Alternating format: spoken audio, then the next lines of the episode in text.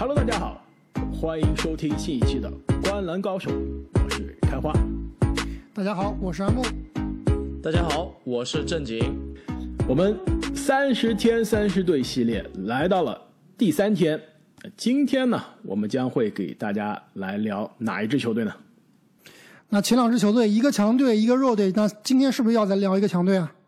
好，那我们就来一个西部的强队吧，那就是来自犹他的爵士队。阿木，要不要跟大家来讲一下这个上赛季西部排名第1的犹他爵士这个夏天有什么样的人员变化？那爵士这个夏天的操作，总体来说还是比较的少。选秀大会上呢，只是在2轮第40号签，确实选了一个比较有名的后卫，就是这个贝勒大学的巴特勒。从自由市场上呢，签下了怀特塞德白边以及之前马刺队的鲁迪盖伊，跟这勇士队进行了一笔交易，交易来了帕斯卡尔。然后呢，最重要的是跟球队的这个后场大脑，球队的组织后卫麦克康利续了约。那有2名球员是离开了球队，一名是德里克费沃斯，另外一名就是在去年的季后赛里面打得非常不错的尼昂。那下赛季爵士队的这个阵容啊，应该和之前是没有太大变化的。首发应该还是后场康利加米切尔，前场呢博格达诺维奇、奥尼尔和鲁迪格贝尔。在替补席上呢，就有我们刚刚提到的鲁迪盖伊的加盟，包括我们之前提到的英格斯作为上赛季最佳第六人的有力竞争者之一啊，还有上赛季的最佳第六人乔丹克拉克森，以及这个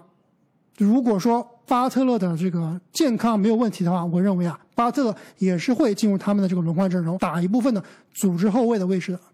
那么上个赛季呢，犹他爵士常规赛是西部的排名第1，52胜，那相当于换算成82场就是60胜的球队了，那也是我们印象中啊，可以说是属于是第一档强队的这种水平。那么下赛季呢，回到82场的这个节奏，拉斯维加斯给出的市场的预期啊，只有 53.5 胜。我不知道两位是怎么想的，我是觉得这有点太小看犹他爵士了吧。确实啊，就常规赛稳定压倒一切。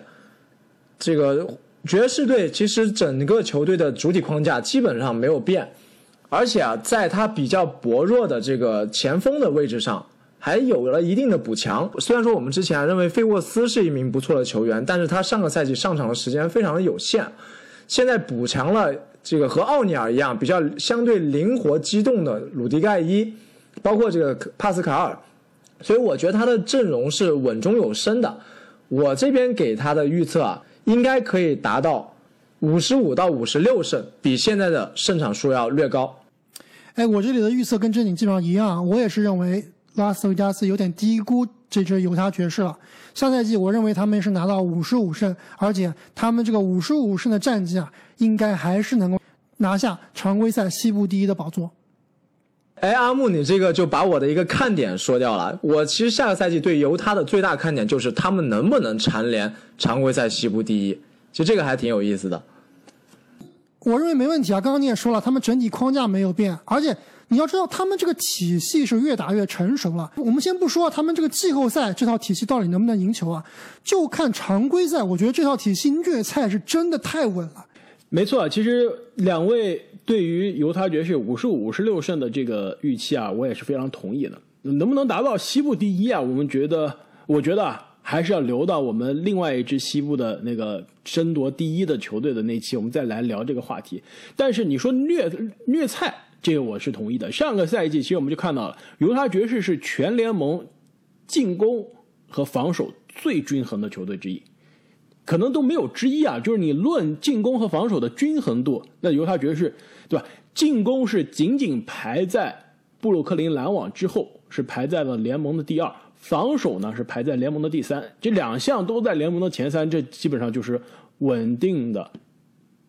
强队的水平了。而且上个赛季呢，他的净胜分就将近10分，那基本上就是砍瓜切菜，基本上就是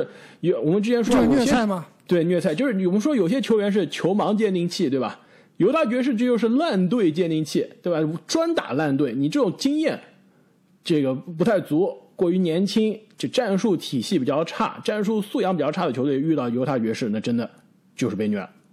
那下个赛季球队的主力框架都不仅说是从上个赛季基础上没有变了，过去这几年就没怎么变过。康利来过之后，基本上主力就没变了。但是康利是两个康利，对，一个是坑正经的康利，一个是正经非常喜欢的康利啊。那下个赛季看到两个康利中的哪一个，这是不是正经你的看点？可以当做看点，真假康利，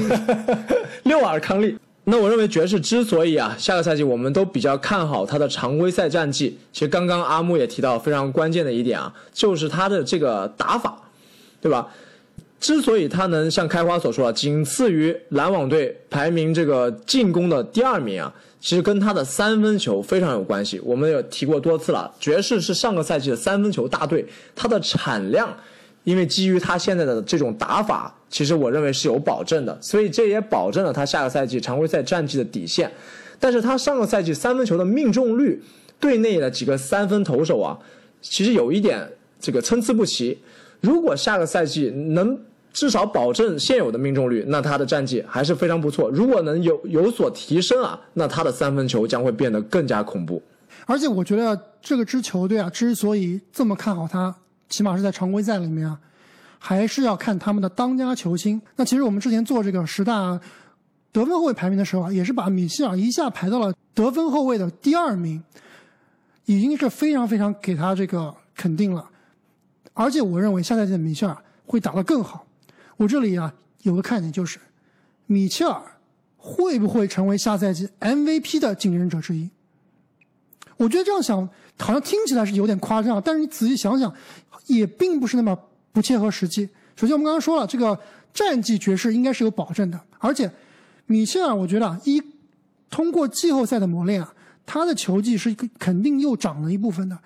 下赛季我觉得他的不光是效率还是数据都会有稳步的提高。我稍微查一下现在拉斯维加斯给出的这个下赛季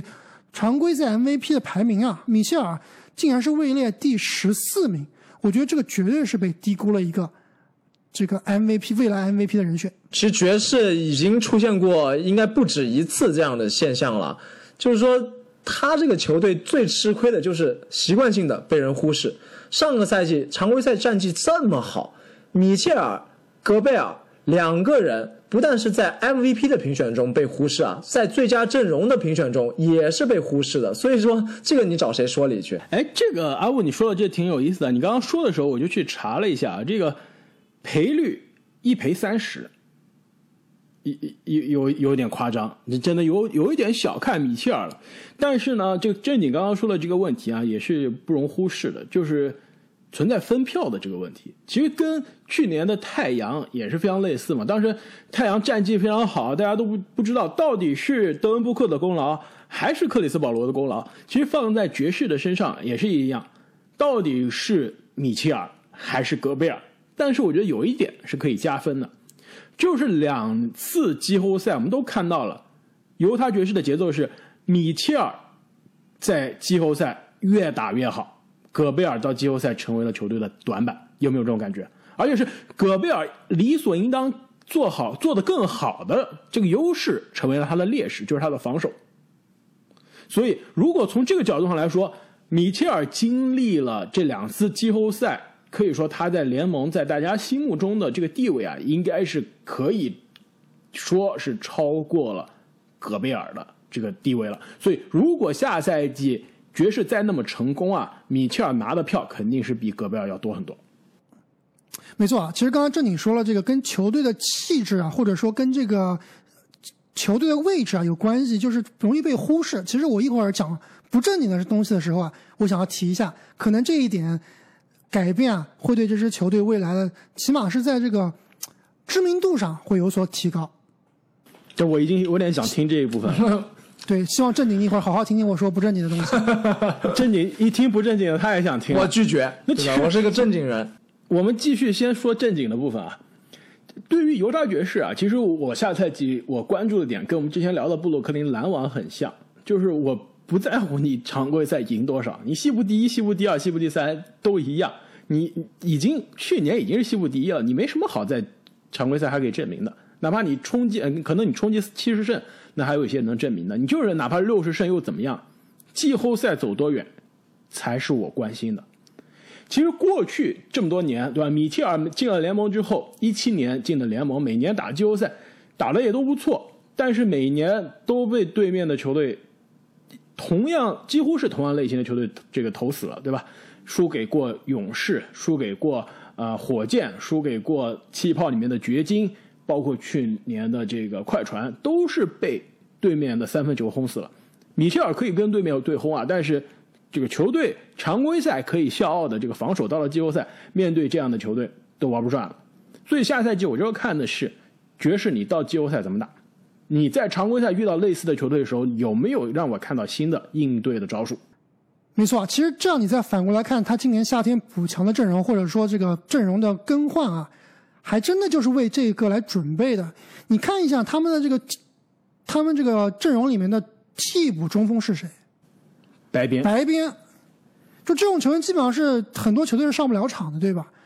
为什么不给戈贝尔搞一个比较靠谱的替补中锋？比如说像之前的费沃斯，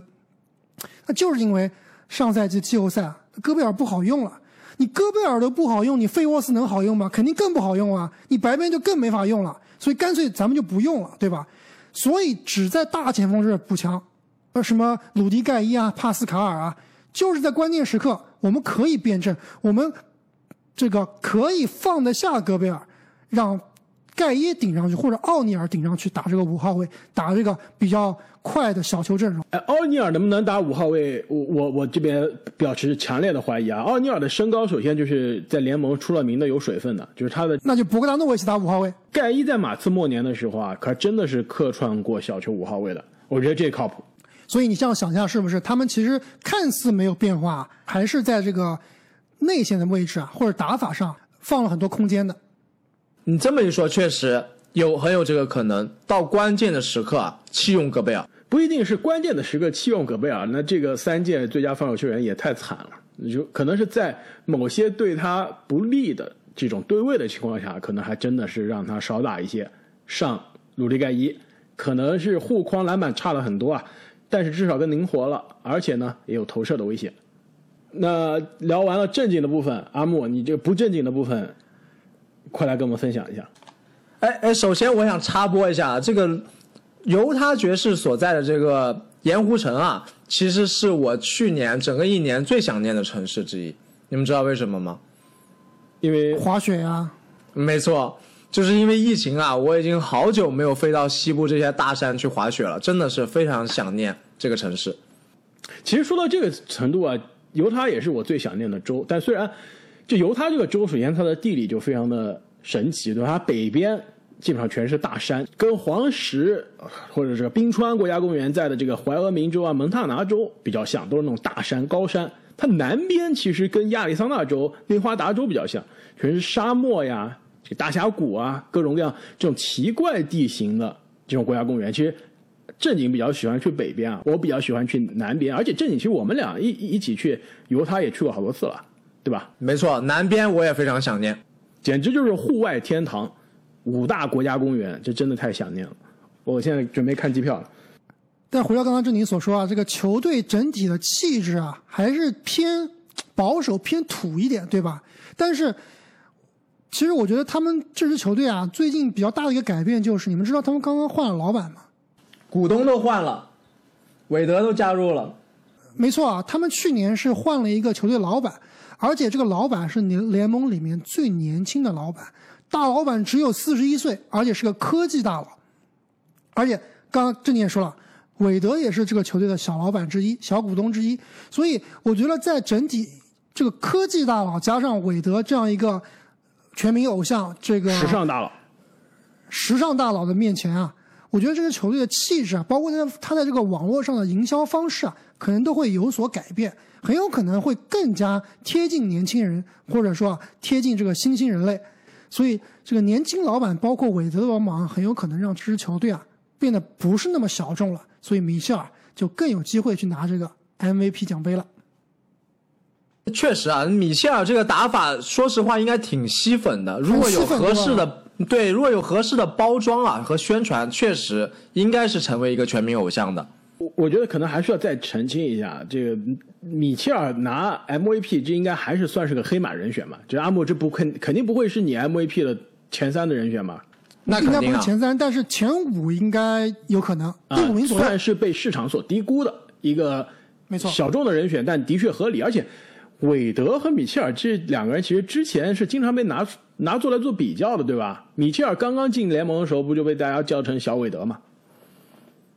那现在这个大韦德，真正的韦德是自己的老板了，那小韦德也有更加有动力去提升自己了。这波入股我打9分，就感觉我们这一期节目出来之后，大家又要觉得奇怪了，怎么这几个人主队那么多，又成为犹他爵士吹了？就去年还不看好犹他爵士，今天怎么又成为犹他爵士吹了？就米切尔 MVP， 但是我还是不看好爵士，我季后赛不看好爵士，常规赛对月赛太稳了，没错。那么我们30天30支队的第3天，犹他爵士就聊到这里。各位听众朋友们，再次感谢各位对于我们节目的支持，也请大家如果还没有订阅我们的频道的话，就赶紧订阅。接下来几周啊，我们每天都会给大家带来一支新的球队的讨论。我们下期再见。再见。再见。